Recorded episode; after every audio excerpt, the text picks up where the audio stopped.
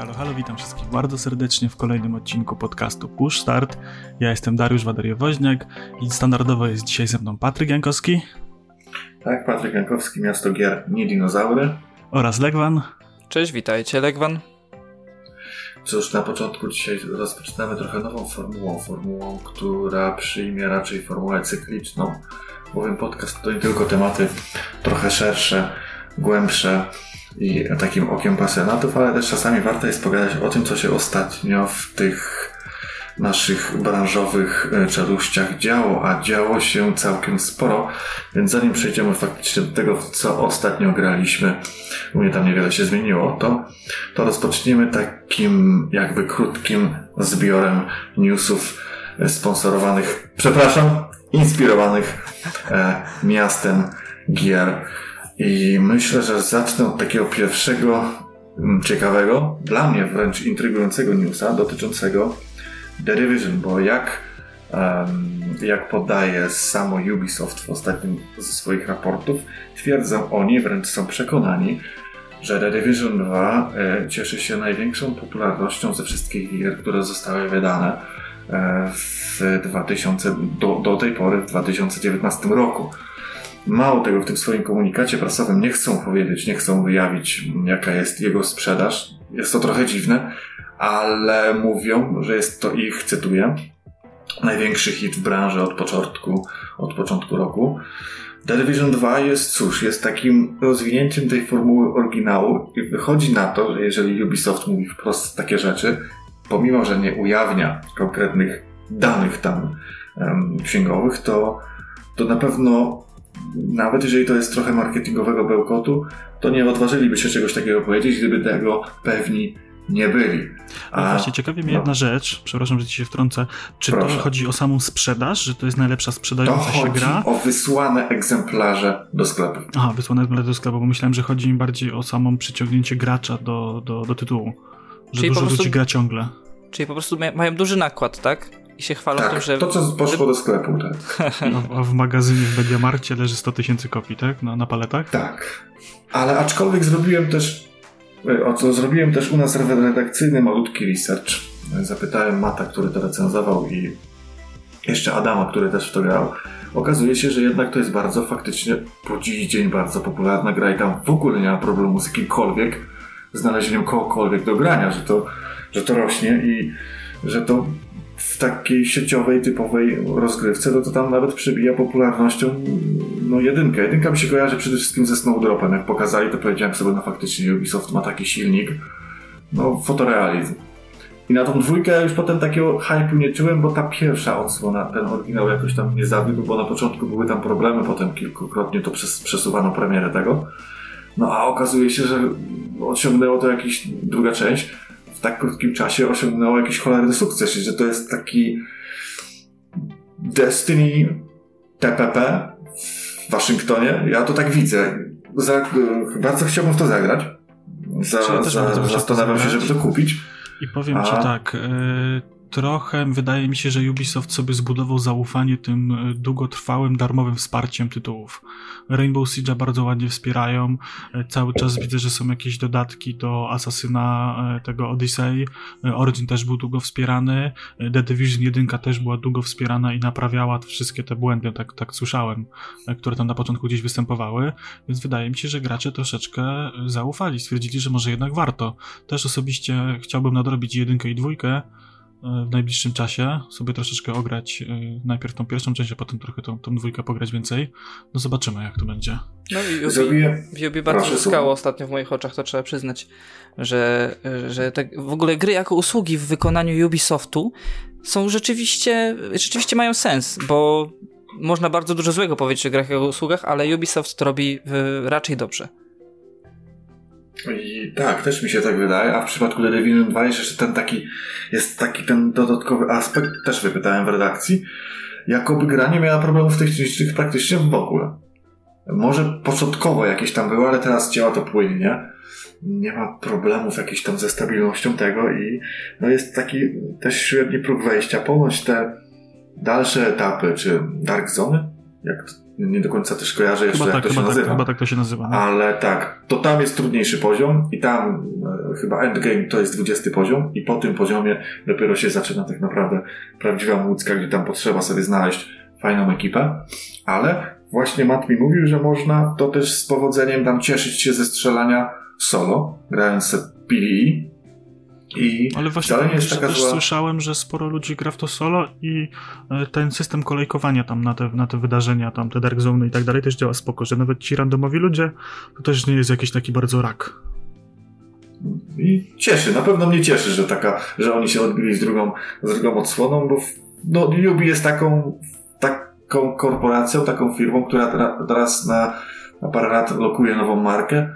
No i ulokowali to The Division pierwsze, które sukcesu nie osiągnęło, ale jak się okazuje, dwójeczka, skoro ich zdaniem jest największym hitem w branży od początku roku e, do tej pory, w której wypowiadamy te słowa, to szapoba. Znaczy, ale przejdziemy szybko. Proszę. Znaczy, wiesz co, też uważam, że ten rok tak trochę słabo stoi, jeżeli chodzi o gry. Nie było jakichś takich spektakularnych hitów. Przepraszam, Resident Evil 2 Remake. No dobra, ale no to wiesz, to był remake. Myślę, że nie sprzedał się aż tak dobrze jak coś nowego. No Sekiro też się tam dobrze sprzedało.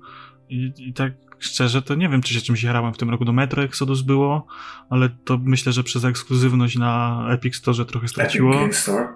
Więc, więc nie wiem, czy, czy coś takiego jeszcze dużego w tym roku było, co by tak mogło tą sprzedaż windować do góry. No Rage się okazał niezbyt hitem chyba na premierę. Myślę, że dużo ludzi czeka na wyprzedaże jakieś większe. Też jestem zainteresowany, bo id Software. id Software. No, no ja akurat w Rage'a grałem i tak trochę mnie rozczarował, więc... Ale okej, okej. Okay. I przechodzimy więc, więc bardzo telegraficznym, szybkim... Punkt, nie? Tak, i szybkim, szybkim, e, szybkim tempem przechodzimy do drugiego newsa. Czy jest na sali jakikolwiek fan piłki nożnej? Legwan, może ty? Żużel. No jest. Waderio. Znaczy, wiesz, wrum, wrum. Kiedyś kojarzycie, kiedyś, kojarzycie Cristiano Ronaldo i Paula Dybala, który jest najprzystojniejszym facetem na świecie? Tego, tego, drugiego pana nie kojarzę, Cristiano kojarzę jeszcze za czasów, jak grał w moim ukochanym Manchester United. No to wyobraźcie sobie, że ten pan gra teraz w Juventusie, a Juventus w FIFA 20 będzie markowany jako Piemonte Calcio. Dlaczego? Bowiem klub piłkarski Juventus poinformował o nawiązaniu współpracy z Konami. A efektem tego jest pełna licencja w grze Pro Evolution Soccer 2020. Oczywiście cierpi na tym FIFA 20, w której nie będzie oficjalnego Juve, tylko wspomniane Piemonte Calcio. I no dla mnie to jest też rzecz bez precedensu, bo Konami, o którym wszyscy, znaczy w kierunku którego wszyscy używają jednego tak naprawdę hashtagu, nie będę go cytował, jest w stanie wyłożyć taką kupę pieniędzy, żeby taki Juventus z gwiazdami pokroju Dybali, czy właśnie Cristiano, wykupić, wrzucić do gry Ale widzisz, właśnie i podobno, zabrać że... go FIFA. To taki le lekki, bardzo lekki e, policzek e, no, dla wszystkich fanów, bo no bo nie będzie można zagrać oficjalnym Juve w, w FIFA 2020 i co wy na to? Wiesz co, powiem ci tak, nie wiem czy to jest prawda, ale słyszałem, że Cristiano Ronaldo będzie licencjonowany w FIFA, bo... Jako narodowość, jako reprezentant narodowości. Znaczy on ma podobno grać w tym całym właśnie, tym Monte Calvo, tak? Czy co tam mówiłeś, tam podobno ma grać? Piemonte Takie... Calcio. O, no, no, no, właśnie y, tam. Y, tak gdzieś słyszałem, może to nieprawda, może coś się zmieniło.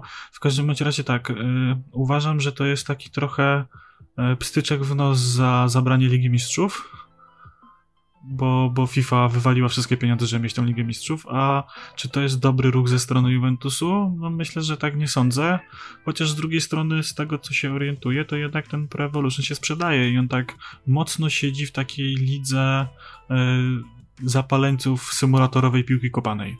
E, hardcore, bardziej hardcore'owców, mhm. przynajmniej mi się zawsze tak, tak wydawało, że, że, że no w PESA grają ci, którym bardziej zależy na takim bardziej, nie wiem, trochę bardziej hardcore'owym mhm, taki na pewno dla samego Juve. to jest dobry deal, no bo nie wierzę, że tam nie, nie, nie, nie, nie, nie, nie rozpatrywano tego pod względem finansowym, wręcz na pewno, a, a jeżeli takie Juve wchodzi do PESA, to no to też i dla nich jest jakby dodatkowa promocja, bo no będą pewnie jedną z tych takich głośniejszych, jak nie najgłośniejszą oficjalną marką tej grze, która zawsze tam miała jakiś problem z tą licencją, odkąd pamiętam. nie wiem, zawsze ten PES był, cierpiał, bo nie miał licencji i po prostu nawet wśród moich znajomych kupowali FIFA, bo mogli po prostu pograć licencjonowanymi drużynami, chociaż rozgrywka w PESie mi się też podobała i, i no nadal mi się podoba, ale jak, jak kupuję to, to, to też kupuję FIFA, bo licencja. Legwan, no. fani żużla, jesteś w ogóle w stanie coś, coś powiedzieć? Znaczy, może nie o FIFA i o PESie, bo się nie interesuję za bardzo sportowymi, ale o samych dealach ekskluzywnych, które są tak antykonsumenckie niesamowicie, że to jest bania mała. I to nie tylko w grach, ale też Netflix i HBO i to, że sobie wykupują i Disney zabiera na swoją platformę. I teraz chcesz obejrzeć jeden film legalnie i musisz wykupić całą subskrypcję na jakąś platformę albo jakiś kurczę serial, serial ci interesuje. Masakra po prostu. To jest tak straszliwie antykonsumenckie i tak monopolowe zagranie, to przecież tworzą mini monopole. Teraz ktoś jest wielkim fanem Juventusu a woli FIFA, to musi kurde kupić PESA, żeby sobie pograć Juventusem i FIFA, bo lubi grać FIFA i musi dwie gry kupić. Jest kompletnym nonsensem dla mnie i to jest strasznie zła praktyka, która się niestety popularyzuje, ale miejmy nadzieję, że kiedyś umrze. Tak jak kiedyś umarło, e, umarło to w kinach. Gdzie, A, w kinach, e. Okay. No, w kinach, e, w kinach działało to na tym zasadzie, że duże siecie, sieci kin wykupywały sobie na wyłączność możliwość pokazywania jakichś filmów i puszczali je nawet nie w, naraz e, we wszystkich swoich Chinach, tylko najpierw w tych największych, w dużych miastach, a dopiero później w tych małych, żeby ludzi skłonić do tego, żeby przyjechali do miasta, żeby wydali więcej pieniędzy, żeby to się stało całą wyprawą na film i żeby to się wiązało wtedy z popcornem, z kolą, z jakimiś kurczę rozrywkami później w tym miejscu, gdzie jest kino i tak dalej, i tak dalej. Ale niestety uznano to, znaczy niestety, całe szczęście uznano to za antykonsumenckie i zakazano tego prawnie. I miejmy nadzieję, że to kiedyś dojdzie też do innych mediów, kurczę, do Netflixów Tylko i do widzisz, gier. Jeżeli chodzi właśnie o emisję jakiegoś jednego dzieła od konkretnego artysty gdzieś, no to tutaj akurat faktycznie to jest trochę antykonsumenckie, ale w przypadku kupowania licencji, no to wiesz, to jest trochę tak, no przychodzi ci firma A i mówi damy ci milion za licencję, a no ale byśmy chcieli, żebyśmy tylko my mieli tę licencję, tak? No to co, odmówi miliona, tylko weźmie od trzech innych po 200 tysięcy? To już mu się nie kalkuluje, więc woli dać więcej za wyłączność, no, niż wziąć z kilku wydaje, innych miejsc. Oczywiście, to jest dla, dla y, tej y, usługi, to jest bardzo pozytywne, ale nie dla konsumentów, mówię, to jest antykonsumenckie. Teraz, kurczę, y, tak jak mówiłem, chcesz sobie coś obejrzeć, musisz sobie wykupić inną usługę. Chcesz, chcesz pograć, musisz sobie wykupić jeszcze inną usługę, tak? Lub inną grę. No, zaczyna być to skomplikowane i męczące, tak jak mówisz męczące dla, dla klienta. A dobrze, że właśnie mówiłeś o kinie, bo, bo, dotyczy, bo kinematografii dotyczy następny news. Wszystkie te newsy, o których mówimy, możecie znaleźć na mieście gier, a następny dotyczy właśnie Uncharted i filmu, który jest robiony od dłuższego czasu. Jak się okazuje, Film opowie historię wczesnych lat życia głównego bohatera serii, Nata Andrejka i nie będzie dotyczył żadnej z odsłon gry. Jeszcze zanim stał się on przede wszystkim poszukiwaczem skarbów. Potwierdził to sam reżyser projektu, Dan Trachtenberg. Uważa on, że e, no, takie bezpośrednie adaptacje byłyby jakby mniej trafione. E, Bardzo I wydaje mi się, że to jest właśnie dobry punkt widzenia, bo ja akurat na filmach oglądałem chyba większość filmów ekra, ekranizacji, ekranizacji gier wideo. I jedyny jaki mi się podobał to pierwszy Resident Evil i Silent Hill. Silent Hill uważam, że to, był, że to jest chyba najlepszy, najlepsza ekranizacja gry wideo. Ten pierwszy Silent Hill był fajny i Mario uchwycił klimat Silent Hilla. A jeżeli Uncharted, który jest no, mocną marką, e, ciężką, jeżeli, nie, jeżeli podjęli decyzję, że nie będą przerabiali żadnej z odsłon na film, tylko zrobią coś innego, ale w klimacie tej marki, to chyba dobrze, bo po co mają zepsuć na przykład wizerunek którejś z odsłon albo nierzetelnie ją nagrać, a, a wiele filmów tak właśnie robiło, że starało się nagrać film w klimacie gry, ale tak bezpośrednio usadowić ją, e, ten film gdzieś tam w ramach e, tych meandrów, a czasem tak się nie da i większość tych filmów poległo. Nie, wiesz co, to się w ogóle Pomijając Silent Hilla moim zdaniem, a Uncharted, jeżeli tak chcą zrobić, to, to ja jestem jakby jak najbardziej za, bo, bo będzie coś nowego, coś dodatkowego do całego uniwersum, coś, co może fajnie uzupełnić, tylko żeby to było ambitne i bez, bez jakiegoś tam kiczu. Znaczy no. widzisz, że właśnie widzę Panowie? dwa problemy z tymi ekranizacjami gier. E, przede wszystkim to są dwa różne tak jakby przekaźniki kultury, dwa, dwa inne media, tak? Nie da rady czegoś, gdzie gracz ma jakąś swobodę, e, jakieś wybory, gdzieś steruje postacią, e, przełożyć jeden do jednego na ekran filmowy, bo będzie to sztuczne i naturalne i drętwe. Dlatego moim zdaniem właśnie najlepiej wychodzą rzeczy, które gdzieś są z boku. No może nie jest to jakieś kino wysokich lotów. Mówię na przykład o filmie Tomb Raider, tak? Czy, czy, czy Hitman, który był. A które? A który, czy który Tomb Raider właśnie? Angelina Jolie czy ta No właśnie to ten, ten z Angeliną Jolie. Tego, tego, tego nowego nie widziałem więc nie wiem, co się tam wydarzyło, ale właśnie uważam, że właśnie jak jest jakaś taka historia z boku, czy gdzieś dopisuje jakąś y, opowieść, która jest do gry, czy, y, czy gdzieś zupełnie w ogóle jakieś inne wątki przedstawia, to uważam, że to jest naprawdę coś bardzo fajnego i to jest jakaś wartość dodana, nawet jeżeli to nie miało dużego budżetu, nawet jeżeli jest to jakieś tam kino klasy B, czy C, czy D, y, to jednak może to być fajne i może to się nieźle oglądać i nie być jakimś takim totalnym krapem, a w momencie, kiedy tak na siłę bardzo się próbuje przenieść jeden do jednego, to, to, to nigdy nie wyjdzie. No. Nie no, bardzo się zgadzam. Jeszcze trzeba pamiętać, że, y, że filmy, które są robione na podstawie gier, które się opierają na mechanice gry, jak na przykład ten nieszczęsny Mario Brothers. Nie no, Mario gra jest tylko i wyłącznie oparta na mechanice, nie? A, a, a nie na fabule. Fabuła w Mario jest dość prosta. E, Nawet na samym uniwersum, na charakterystyce uniwersum. O, I oni próbują z tego stworzyć pełnometrażowy film. Później wychodzi taka kaszana, jak Mario Brothers. Zobaczymy, co nie, będzie no. w przypadku Sonika. Zobaczymy, co będzie. Ciekawe, co będzie z tym Sonikiem. Tej małej małpki, nie, nie, tam zmieni ten wygląd. Ale, ale tak, no i ciekaw jestem też naszych słuchaczy zdanie, jakie jest. Czy podzielacie moje, nasze zdanie że, że tak jak chcą robić to twórcy Uncharted, to lepiej. I który z waszym zdaniem z filmów na podstawie gier był najlepszym? Ja tam stawiam, że najlepszym jest Silent Hill. I Resident Evil 1 też mi się podobał bardzo. E, no a jaki film waszym zdaniem był e, póki co do tej pory najlepszy? Ciekawe, czy ktoś wy, wy, wy, wymieni te filmy Uwa Bola ale to taki inside, inside joke. I szybciutko przechodzimy do najważniejszego tematu, bo jak tego tematu nie będzie w tym odcinku, to w ogóle nie będzie odsłuchu. Cyberpunk 2077. Wow! Wyobraźcie sobie, że Cyberpunk 2077 będziemy mogli wejść do drapaczy chmur i poruszać, poruszać się po ich wnętrzu. Tak właśnie piszemy na mieście Gier. Wychodzi na to, że rozgrywka będzie bardzo rozbudowana i to miasto będzie też bardzo takie będziemy mogli wchodzić w interakcję, będzie rozbudowana. I akcja gry toczy się w mieście Night City, a podczas zabawy zwiedzimy wiele budynków, będziemy mogli wchodzić, wychodzić, zwiedzać, eksplorować. Szczególnie nadzwyczajne to nie jest, bo w wielu grach można to robić, ale z drugiej strony wiele gier z otwartym światem nie pozwala nam zwiedzać do głębi tych wszystkich wnętrz. A w Cyberpunku, jak mówi Mateusz Tomaszkiewicz, projektant misji, będziemy mogli poruszać się po wnętrzu znacznej części zabudowań w całym mieście na przykład.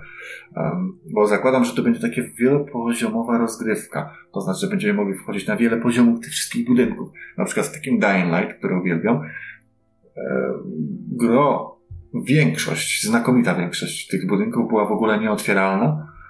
A, a myślę, że jeżeli oni mówią takie coś w przypadku Cyberpunka, to na pewno będzie tam wiele sekretów to raz, wiele jakichś takich pobocznych postaci dwa. I na pewno też wiele takich e, strategicznych e, aspektów wykorzystywania tych pomieszczeń, nie wiem, do ukrywania się, do skrótów, do tego, żeby eksplorować to miasto w jakiś taki inny sposób, a nie utarte skakanie po dachach, czy, czy, czy, czy jazdy samochodem, czy, czy cokolwiek. To na, na pewno każdy budynek, jeżeli ma być rozbudowany, a my będziemy mogli z tych drapaczów korzystać, bo będą same w sobie jednym, jakimś takim organizmem rozbudowanym o wiele pomieszczeń, to, no to tam nie spędzimy dajmy na to 50 godzin, ale jeżeli ktoś będzie chciał przysłowiowo lizać wszystkie ściany, zebrać wszystkie znajdźki, to fajnie, to, to mi się podoba, że takie będzie żywe miasta, nie tylko kolorowe, świecące, ale takie sterylne i nieotwieralne. Tak przysłowie. Tak, tak w cudzysłowie. A co wy tam myślicie, że ten cyberpunk to, to pozamiata? Bo wszyscy Wiesz co, yy, było to chyba na zeszłorocznym E3 powiedziane i to w ogóle było pokazana część tej lokacji, że właśnie te wieżowce e, to mają być takie wielkie huby mieszkalne, w których tam mają w środku być sklepy, jakieś punkty usługowe, to mają być takie jakby y, mikromiasta w budynkach, takich wiesz, mega wielkie wieżowce. Coś jak się było... kojarzy z sędzią Dreadem. Tak, właśnie. to się kojarzy z piątym elementem. Tak, właśnie piąty element sędzia Dread to są właśnie te, te klimaty. I yy, tak, no ja w Redów wierzę, tym bardziej, że pokazali w przypadku Wiedźmina trzeciego, że jednak można zrobić RPG, w którym jest dużo lokacji do zwiedzenia i nawet można wejść do większości miejscówek, tak? Do Wiedźminie też większość tych budynków było otwartych, coś tam zawsze się znajdowało, gdzieś każdy ten budynek, każde to pomieszczenie jakąś tam historię za sobą niosło, gdzieś tam można było wnieść z ogólnego wyglądu, e, że coś tam się wydarzyło, że ktoś tam żyje, że ktoś mieszka, e, albo że jakaś tragedia się wydarzyła, więc myślę, że e, to będzie coś w tym stylu. Jestem to ciekawy, jak.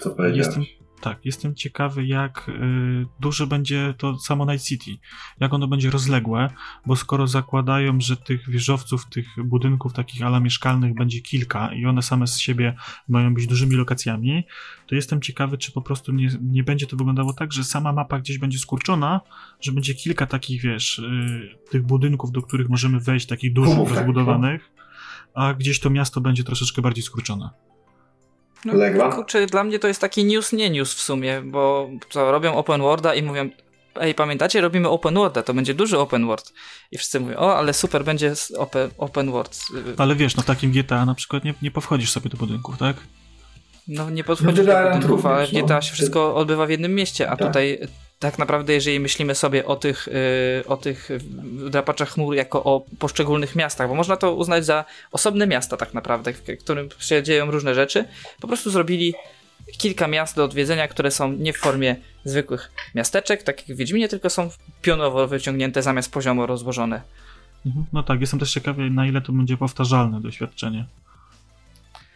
No, albo, będę, albo zrobią kilka i będą miały każde swoją jakąś charakterystykę, albo może rzeczywiście będzie jakoś proceduralnie generowane, żeby to się wydawało wielkie. E, I, i, I tyle. A jest, jeżeli chodzi o Cyberpunka, to mamy tutaj ostatni, ostatni zamykający news, bo o Cyberpunku 2077 nigdy mało. Okazuje się, że jak twierdzi Paweł Sasko, projektant questów, niektóre mogą nas nawet skłonić do płaczu. Gra ma być maksymalnie emocjonalna, ma być takie motywy jak chociażby Wiedźmin, The Walking Dead, The Wolf Among Us, czy ma być też tak momentami drastyczna, jak chociażby zapomniane trochę moim zdaniem niesłusznie Spec Ops The Line. To ma być gra bardziej poważna, a mniej taka typowo, mm, żebyście mnie nie źle nie zrozumieli, lekka w odbiorze. Sasko mówi, że Cytuję, wierzcie mi chłopaki, to co tutaj robimy sprawi, że zapłaczecie. Nie ma innej opcji. Uwierzcie, że robimy wszystko, by chwycić gracza i przykleić go do ekranu. Sądzę, że będzie tutaj zarówno zabawa, jak i łzy. Będziecie się śmiać, ale będziecie również źli. Ja lubię momentami, i tu już mówię od siebie jako Patryk Jankowski, e, w grach takie emocjonalne momenty. Ja chyba jednym z takich najbardziej emocjonalnych to e, Final Fantasy VII i to, co się działo na końcu pierwszego dysku, to było 20 lat temu, ale ja to wciąż pamiętam. I wiele było takich momentów emocjonalnych w grach, takich climaxów, ale nie lubię jak gra jest tylko na nich skupiona. I, na przykład Wiedźmina 3 bardzo szanuję za quest z Baronem i kilka innych questów, ale też nie oceniam go tylko przez pryzmat tych zadań, ale przez pryzmat całości, bo dla mnie w Skyrimie też jest wiele takich momentów emocjonalnych, ale jednak są jakby takie mniej dotykające duszę, serce gracza. A jeżeli ten cyberpunk ma być cały taki poważny i momentami smutny, albo że każdy quest ma bardzo mocno filozofować, to też nie jest dla mnie, bo na przykład śmieliśmy się z tego, tego zadania w Final Fantasy XV, gdzie szliśmy i łapaliśmy przy jeziorze żaby. Są potrzebne takie proste questy, ale są też potrzebne takie wyjątkowe dzieła. To tak jak na przykład w muzyce są potrzebne takie zespoły jak Coldplay, które mają bawić, ale są też potrzebne takie zespoły jak Pink Floyd, które mają być ponadczasowe i Roger Waters, który pisze teksty, które się nie starzeją. Jest potrzebne to i to. Jeżeli przyjmujesz obie te rzeczy do siebie, to no masz jakby pełny obraz, tak? To jest bardzo mądre, bo moim zdaniem myślenie, bo jak, jakby wyglądała muzyka, gdybyśmy dzisiaj, świat się zaczynał i kończył na Pink Floyd, które, które uwielbiam, no byłaby no dziwna, tak? Potrzebna jest w muzyce Led Zeppelin, U2, Genesis, bo to jest inne spojrzenie. Tak samo w grach. Tak samo w samym cyberpunku też, moim zdaniem, jak to będzie na siłę takie filozoficzne i na siłę takie poważne, to na przykład mnie nie kupi, bo ja chciałbym tam, żeby było właśnie tak, jak on mówi, jak mówi Sasko. Przez moment zapłaczemy, a przez moment będziemy się śmiali. Ja bym chciał, żeby to wyważyli.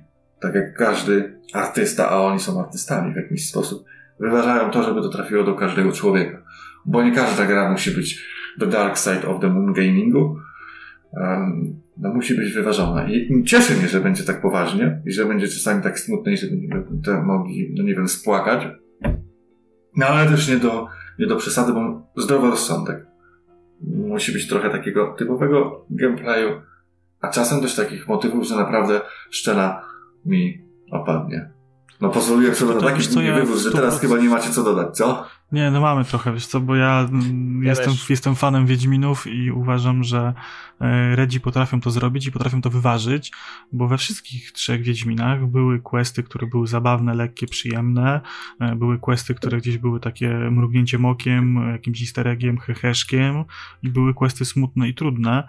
I tutaj wiem, że jeżeli w tą stronę pójdą, to, to będzie na pewno jeszcze lepiej niż w Wiedźminie 3, bo z każdą grą widać e, tą ewolucję i szlifowanie tego diamentu scenariuszowego i e, uważam jeszcze, że e, Redzi robią o tyle dobrą robotę w przypadku tych wyborów moralnych w questach, że jednak czuć te konsekwencje, czuć je od razu i nie są one złudne, bo ja najbardziej nie lubię, jeżeli w grach daje się nam wybór, możemy podjąć jakąś decyzję, ale to jest tylko takie wodzenie nas tą marchewką na kijku, bo tak czy siak graczu zrobisz tak jak my chcemy i, i zobaczysz to, co my chcieliśmy ci pokazać.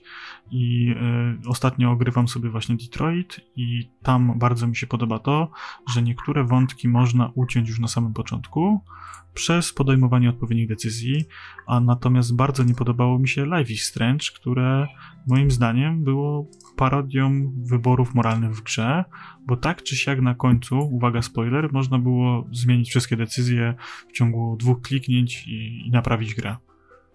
Więc hmm. nie było sensu w ogóle wyborów moralnych, bo tak czy siak na końcu jednym kliknięciem mogłeś wszystko anulować.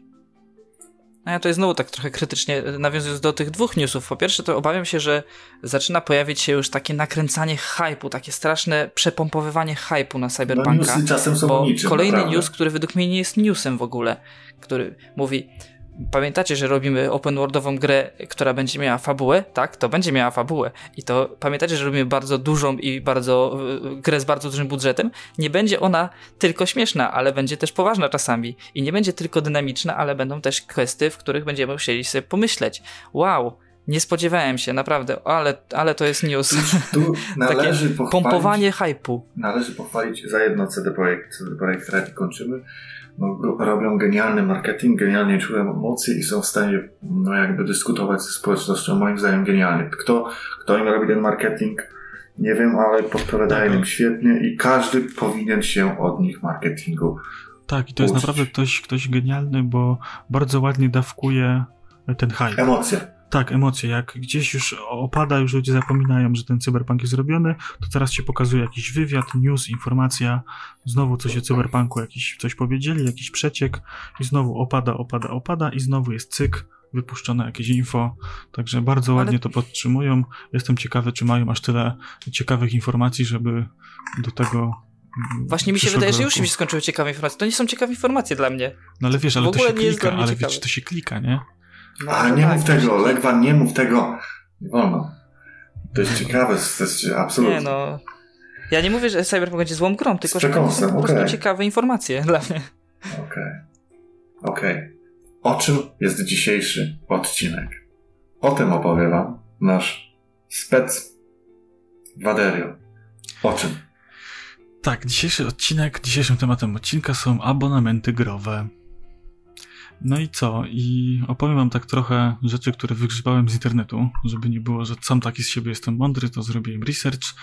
E, mamy już trochę tych abonamentów na rynku, stają się coraz popularniejsze i e, w najbliższym czasie pokaże się kilka, kilka się rozwinie. E, I działa to mniej więcej tak pokrótce na takiej zasadzie jak Netflix, czyli opłacamy sobie jakąś miesięczną stawkę i mamy za to dostęp do jakiejś ilości gier. No i wymienimy sobie może tak na dobry początek, co my mamy, co działa i co będzie działało. Takim myślę, że najbardziej znanym i mm, Pierwszym prekursorem czegoś takiego był Xbox i Xbox Game Pass. E, w tym momencie usługa poza Xboxa rozwinęła się już na PC-ty i mamy tam nieograni nieograniczony dostęp do ponad 100 gier wysokiej jakości. Tak, jak. Tak. E, że wtrącę, jak spojrzę nawet teraz, jak spoglądam na listę tych gier, to przyznam się, że no Zieloni naprawdę, naprawdę dobra dobra biblioteka, bo tutaj każdy znajdzie coś dla siebie. Forza Horizon, T-Search, Indyki, Shadow tak. Tactics, Valkyria, czyli trochę azjatyckiej japońscy, japońszczyzny, Abzu nawet jest. To nie są też takie gry znikąd, The Banner Saga, tak, ale ja to tak mówię po łebkach, pierwszych, które, które po prostu zobaczyłem, ale widzę, że to są całkiem konkretne tytuły. To nie jest tu nie ma. Tak, mamy Preya, mamy Hellblades, mamy e, Tomb Raidery, mamy Happy With You. Właśnie wszystkie ekskluzywy e, Microsoftu są na premierę w Game Passie. E, zmierza przecież na Game Passa, o czym pisałem na mieście gier, zmierza Metal Gear Solid 5 The Phantom Pain, czyli no tak, proszę. Tych gier jest coraz więcej i coraz więcej trafia do tego Xbox Game Passa. Aktualnie chyba trwają beta testy usługi na PC. E, ona, ona jest już dostępna dla wszystkich, tylko oni sobie zastrzegli, że tam jeszcze pewne rzeczy mogą nie działać, dlatego to się nazywa beta e, i ona wymaga Windowsa 10 z najnow najnowszej wersji i tutaj się zaczynają podobno schody, że u niektórych niekoniecznie działa to dobrze, e, no ale myślę, że będzie coraz lepiej. No i miesięczna cena pojedyncze, pojedyncze, pojedynczej subskrypcji, pojedynczego miesiąca jest to 18,99 zł. Tak.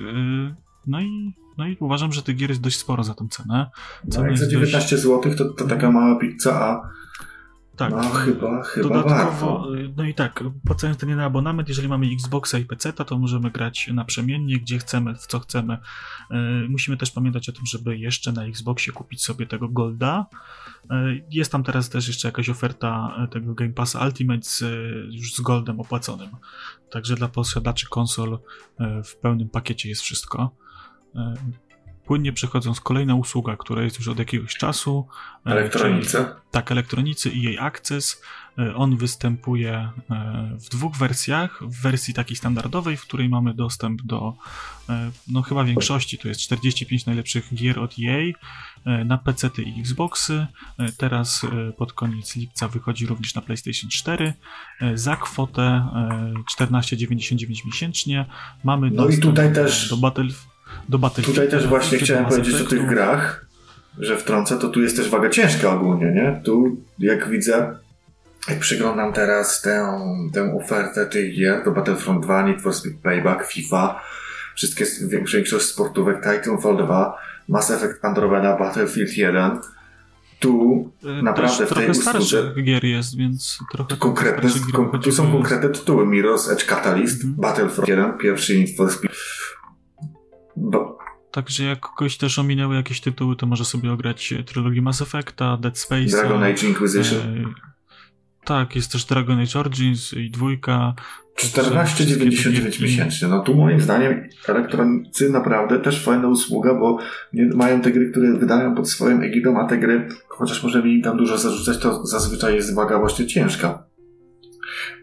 No i też są to tytuły multiplayer, tak. które warto też grać trochę tak. dłużej. E, dodatkowo z ciekawostek jest e, wersja e, ta standardowa za 19,99. Tutaj możemy przez 10 godzin pograć w gry przed premierą a za cenę 59,99 mamy Origin Access Premium, który nam daje wczesny dostęp do, do gier przedpremierowych w nieograniczonym czasie. To jest dwa tygodnie przed chyba, z tego co o, się orientuję, przed, przed premierą gry. No i to jest o tyle ciekawe, że no mamy na premierę wszystkie nowości od EA Sport, czyli FIFA, Madena, tego NBA, będziemy mieli na premierę Need for Speeda, jest Battlefield, tak, jest Battlefront i to wszystko, to wszystko sobie hula i, i, i działa. Ale czyli w Origin Access Premier y, masz dostęp premierowo czy przedpremierowo? Dwa tygodnie przed premierą, nieograniczony czas rozgrywki, bo w zwykłej wersji możesz grać tylko przez 10 godzin przed premierą. Czyli znowu płacimy za beta testowanie, jak w Early Accessach. Okej. Okay. No ale wiesz, grasz w Battlefield dwa tygodnie wcześniej przed wszystkimi. Mhm. Grasz w Battlefielda, czyli sprawdzasz, czy serwery się utrzymują wcześniej. Och, zgryźliwe, ale okej, okay, ale tu e, akurat... Znaczy, wiesz co, myślę, że to jest przede wszystkim spoko opcja dla wszystkich streamerów, youtuberów i ludzi, którzy żyją z pokazywania tak. kampanii fabularnych, bo to jednak dwa... O ile nie będą ograniczeni w możliwości pokazywania tego. Wiesz co, myślę, że, że, że nie było, bo widziałem materiały z Need for Speed'a Payback, jak ktoś w 10 godzin e, przeszedł większość kampanii w tej wersji podstawowej, wiesz, tego abonamentu bo to już jest jakiś czas, także. Tak. To może rzeczywiście fajne dla takich osób i dla, i dla takich pasjonatów, mhm. którzy rzeczywiście się jarają czymś bardzo i, i chcą to wcześniej, ograć tak. wcześniej. No wiesz, no w przypadku FIFA i Ultimate'a tego, to już można sobie w dwa tygodnie zbudować całkiem niezłą y, drużynę na premierę, tak? Gry już startować w jakichś turniejach. Tak, no tylko 6 dych to jest jednak dość dużo, jak na polskie standardy, nie? Miesięcznie. No i ten EA Access jest dostępny. Kolejny. E, tam o, ostatnio była wiadomość, że e, wkrótce na, e, na, na PS4.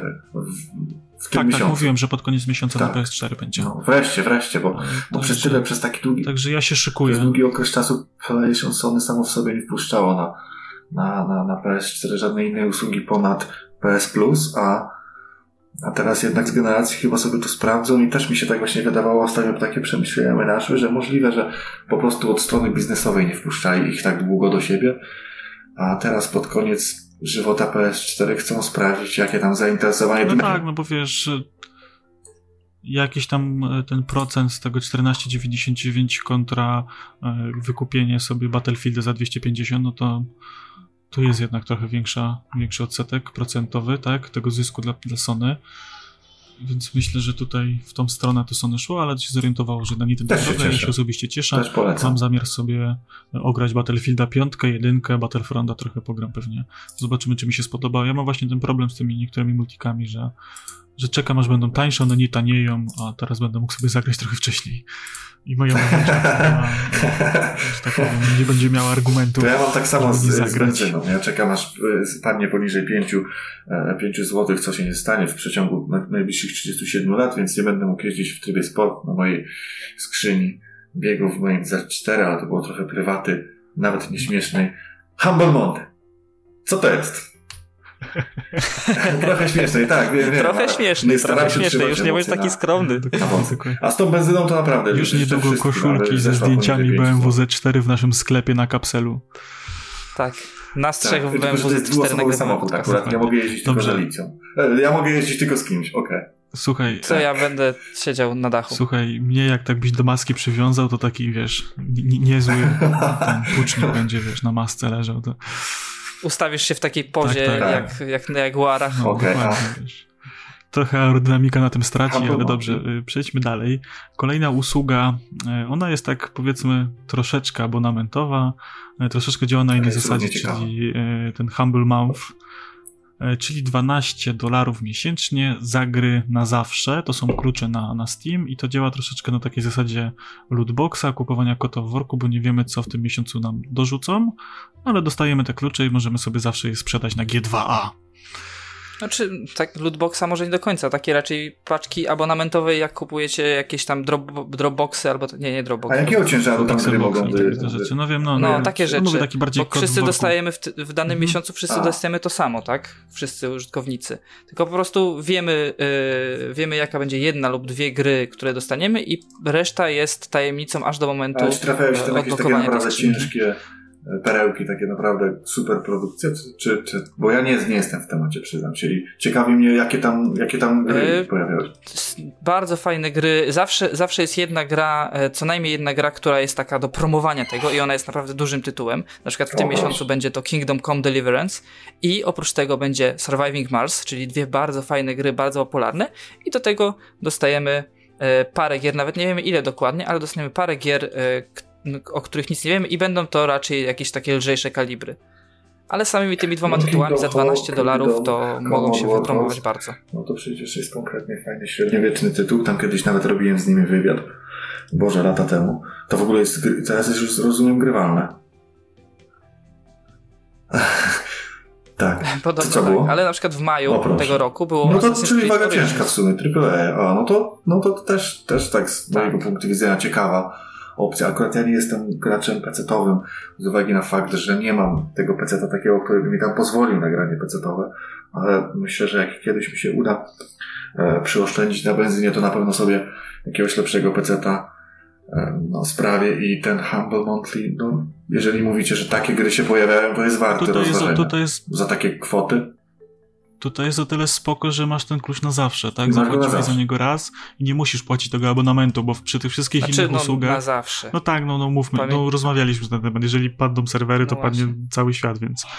Jeżeli Gaben się obrazi, to nam zabierze wszystko. No, ale właśnie e, w przypadku tych wszystkich innych abonamentów, to możemy grać dopóki płacimy, tak? Jeżeli przestaniemy płacić, to dostęp do gry jest nam cofany.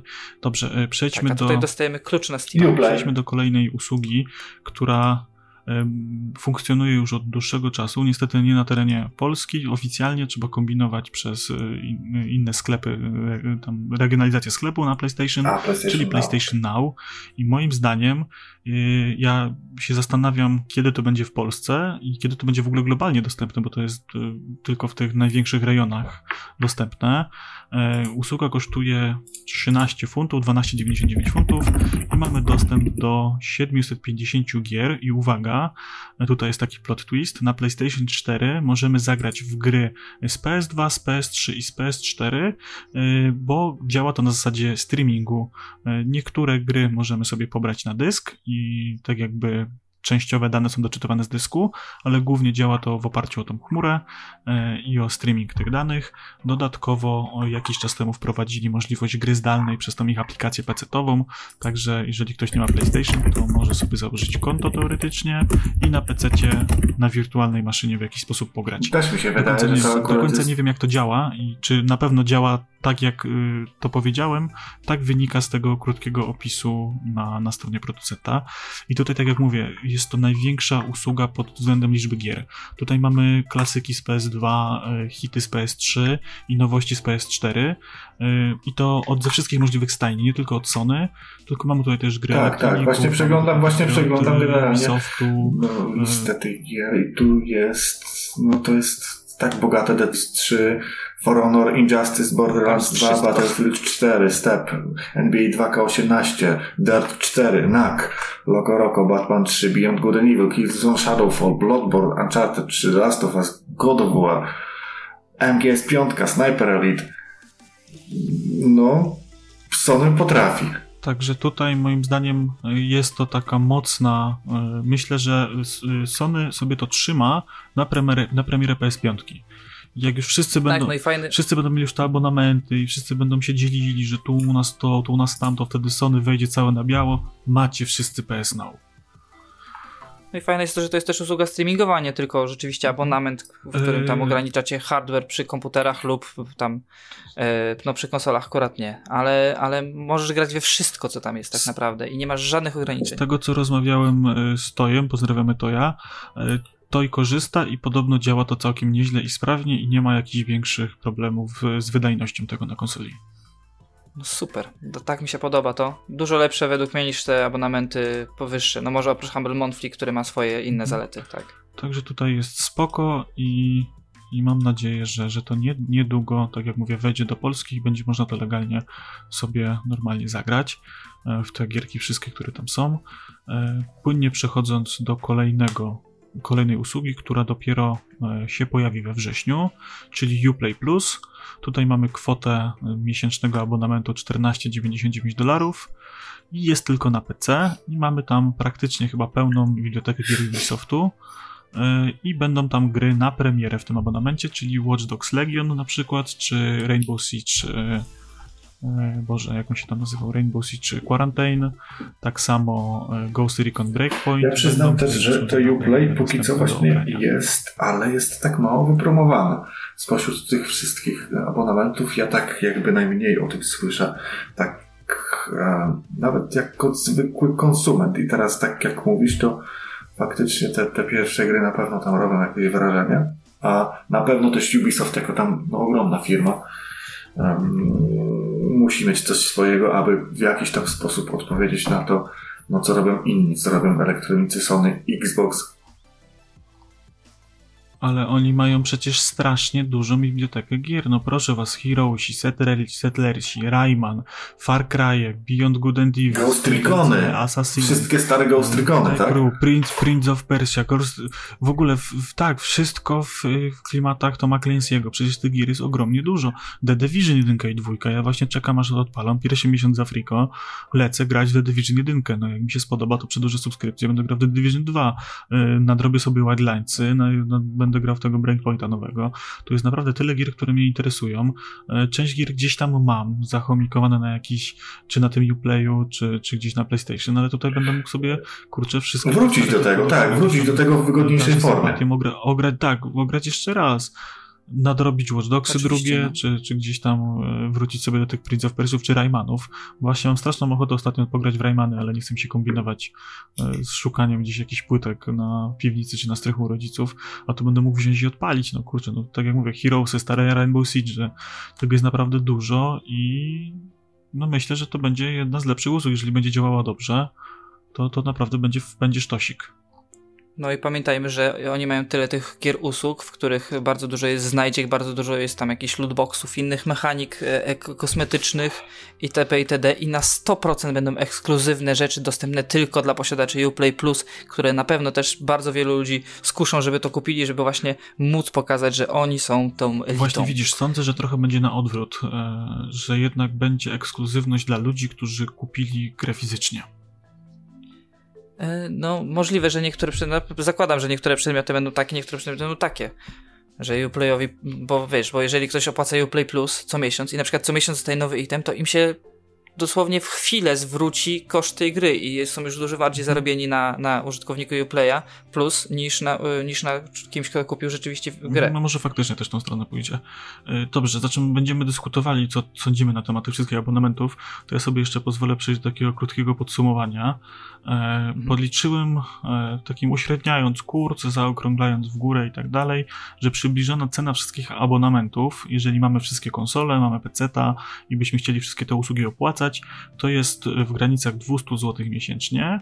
E, oczywiście nie liczymy tych wszystkich zniżek za wykupienie tam 3-miesięcznego abonamentu, czy rocznego abonamentu i tak dalej, tylko jeżeli byśmy chcieli płacić sobie z miesiąca na miesiąc, do tego, do tego dorzućmy sobie PlayStation Plusa i Xbox Golda co miesiąc, co daje nam kwotę taką za, zaokrąglając dość mocno i dość mocno umowną 250 zł miesięcznie, e, co daje nam tak naprawdę jedną grę AAA miesięcznie. Za 2,5 stówy. I dostęp do wszystkich innych gierek. Łącznie z grami e, premierowymi, tak? Na wszystkich, mówię, wszystkie platformy, wszystko, totalnie. Plus granie online na konsolach. Znaczy 2,5 stówy gry na konsoli, na, za grę na konsoli, tak? No, na PC są trochę tańsze. No ale no już na PC niektóre gierki już są w tych granicach 200 zł, tak?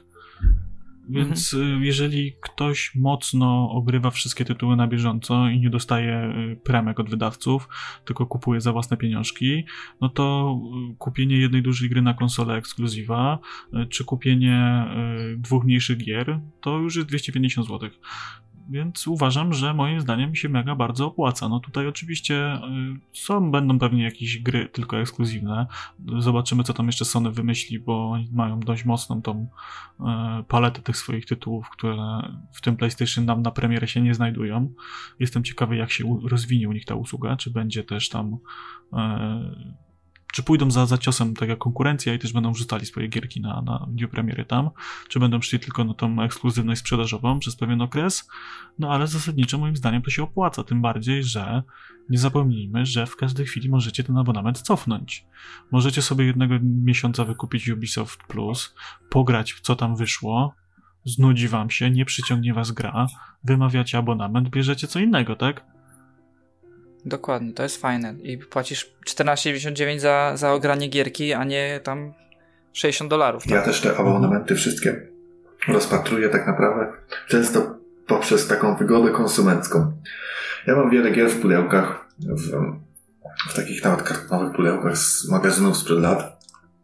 Jakby miał dzisiaj doszukiwać się Tomb Raidera 3, czy jakiejkolwiek gry X, instalować to, sprawdzać, czy to tak naprawdę zadziała na Windows 10, czy, czy, czy, czy czymkolwiek, to te wszystkie usługi zebrane w całość, z tą kwotę, którą powiedziałeś, dają mi wygodę użytkowania z tego. Tak jak mówiłeś o bibliotece wielkiej Ubisoftu. Dzisiaj jakbyś chciał zagrać starsze gry Ubi, na przykład w Pandora Tomorrow, oczywiście możesz to kupić na Steamie, zakładam.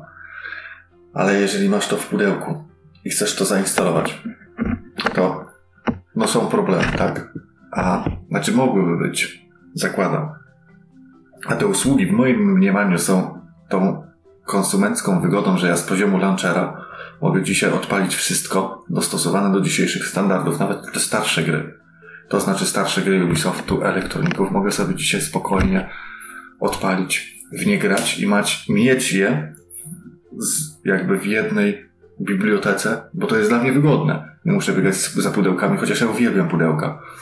Ale te usługi są dla mnie tym dodatkiem do tego dzisiejszego gamingu, takim, który powoduje, że jest mi w tym gamingu wygodnie, bo mam za 250 zł dostęp do wszystkiego w sposób po prostu taki intuicyjny i wygodny. Nie muszę się martwić, czy mi coś zadziała, czy coś się uruchomi, czy to jest, czy, czy, czy nie.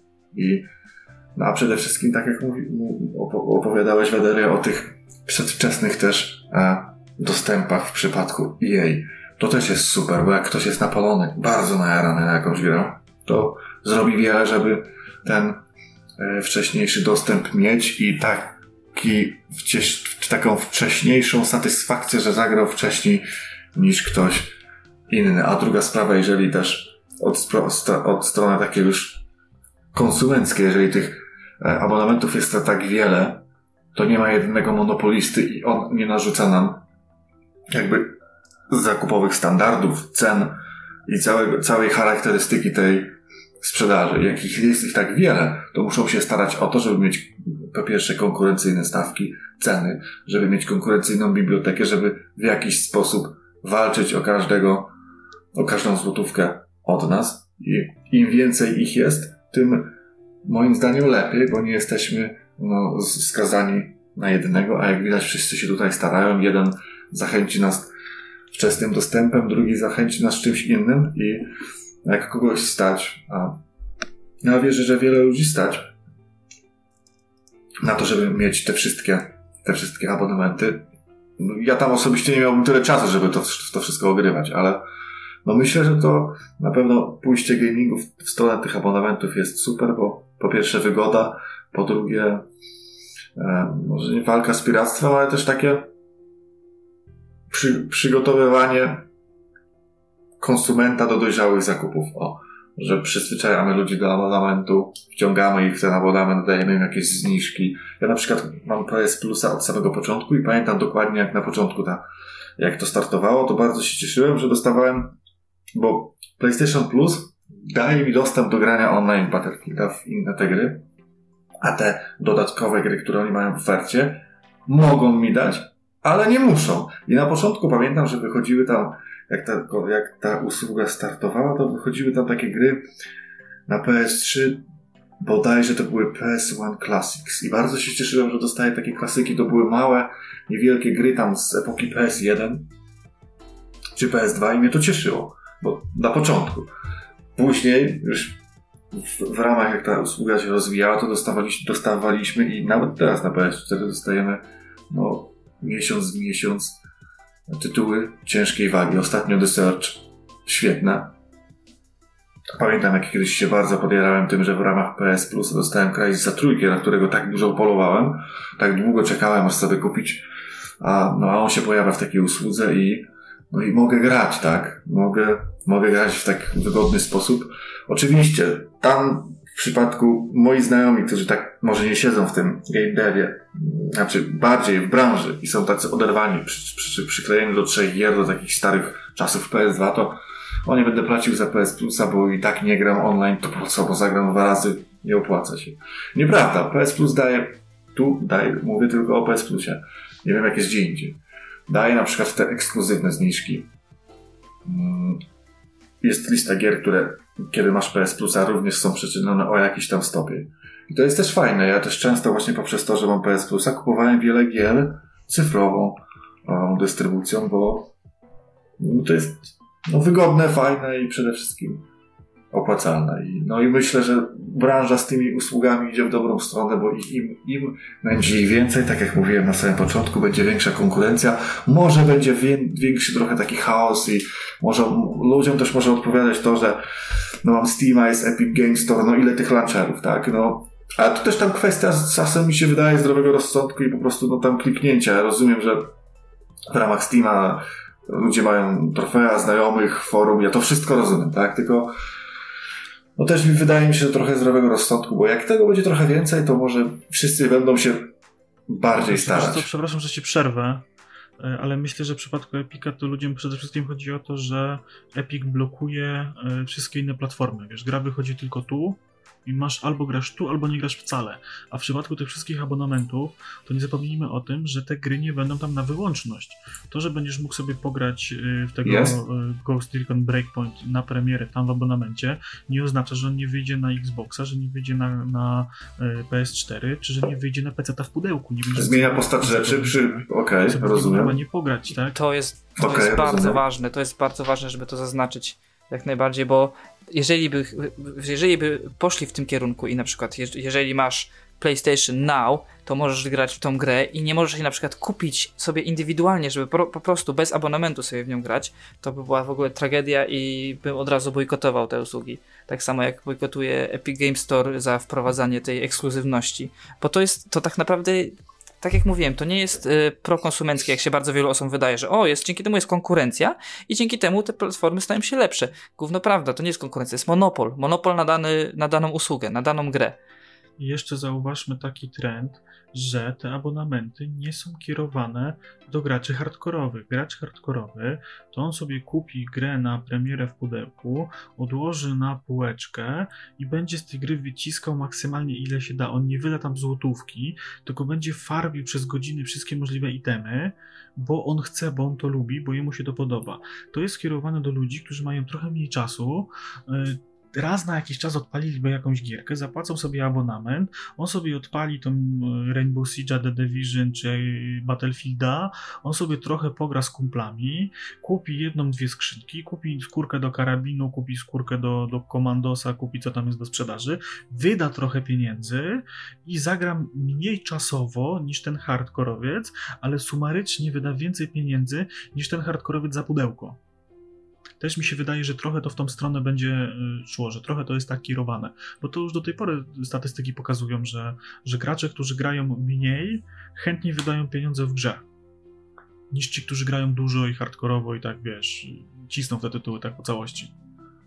Tak, wolą sobie wyfarmić y, po prostu grając, niż, niż kupić, żeby sobie ułatwić i, i mhm. przyspieszyć, mhm. bo im nie zależy na tym, żeby grać y, szybko, tylko żeby grać po prostu dużo. Dokładnie tak.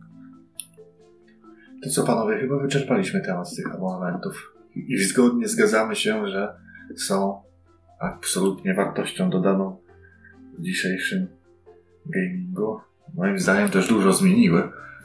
No bo tak jak mówię, e, im większa konkurencja, tym, no moim zdaniem tam no muszą się starać. Tu Legwan ma dużo racji, że no, starać się można, ale też nie można przesadzać z tym, z tą ekskluzywnością.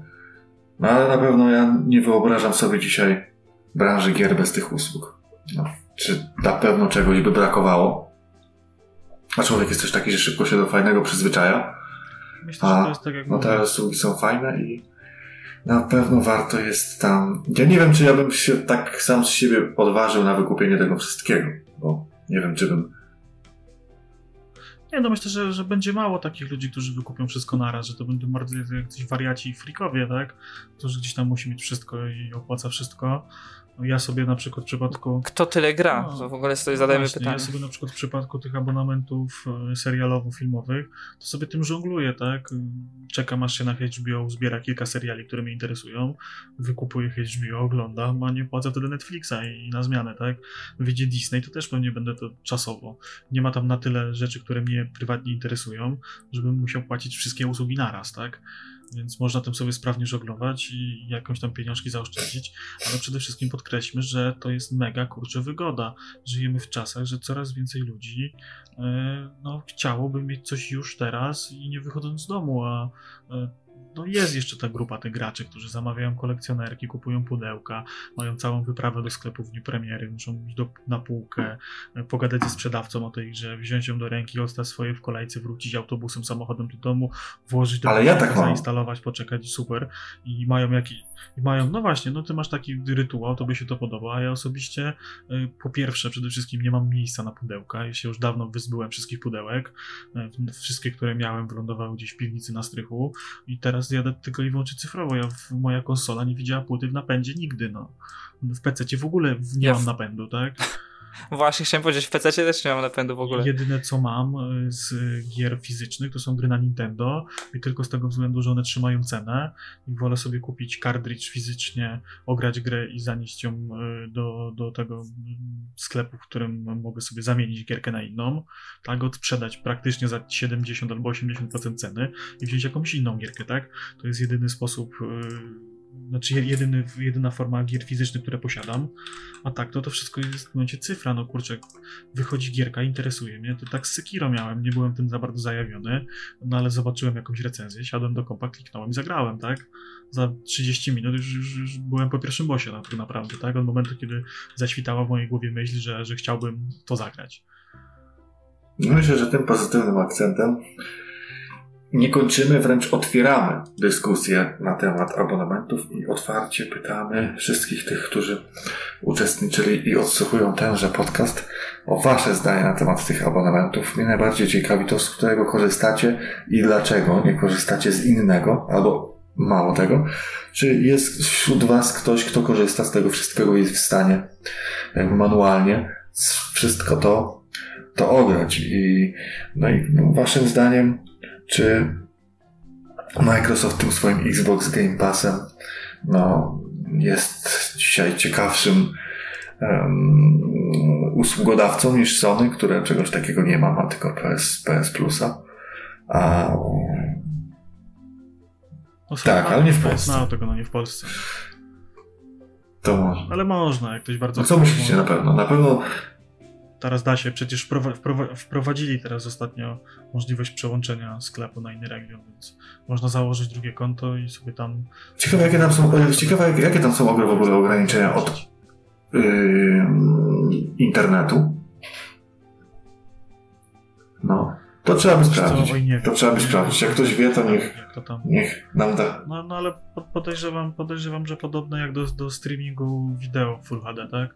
Więc pewnie jeszcze też w Polsce nie wszyscy by sobie z tym mm, dali, dali radę. Temat wykończony?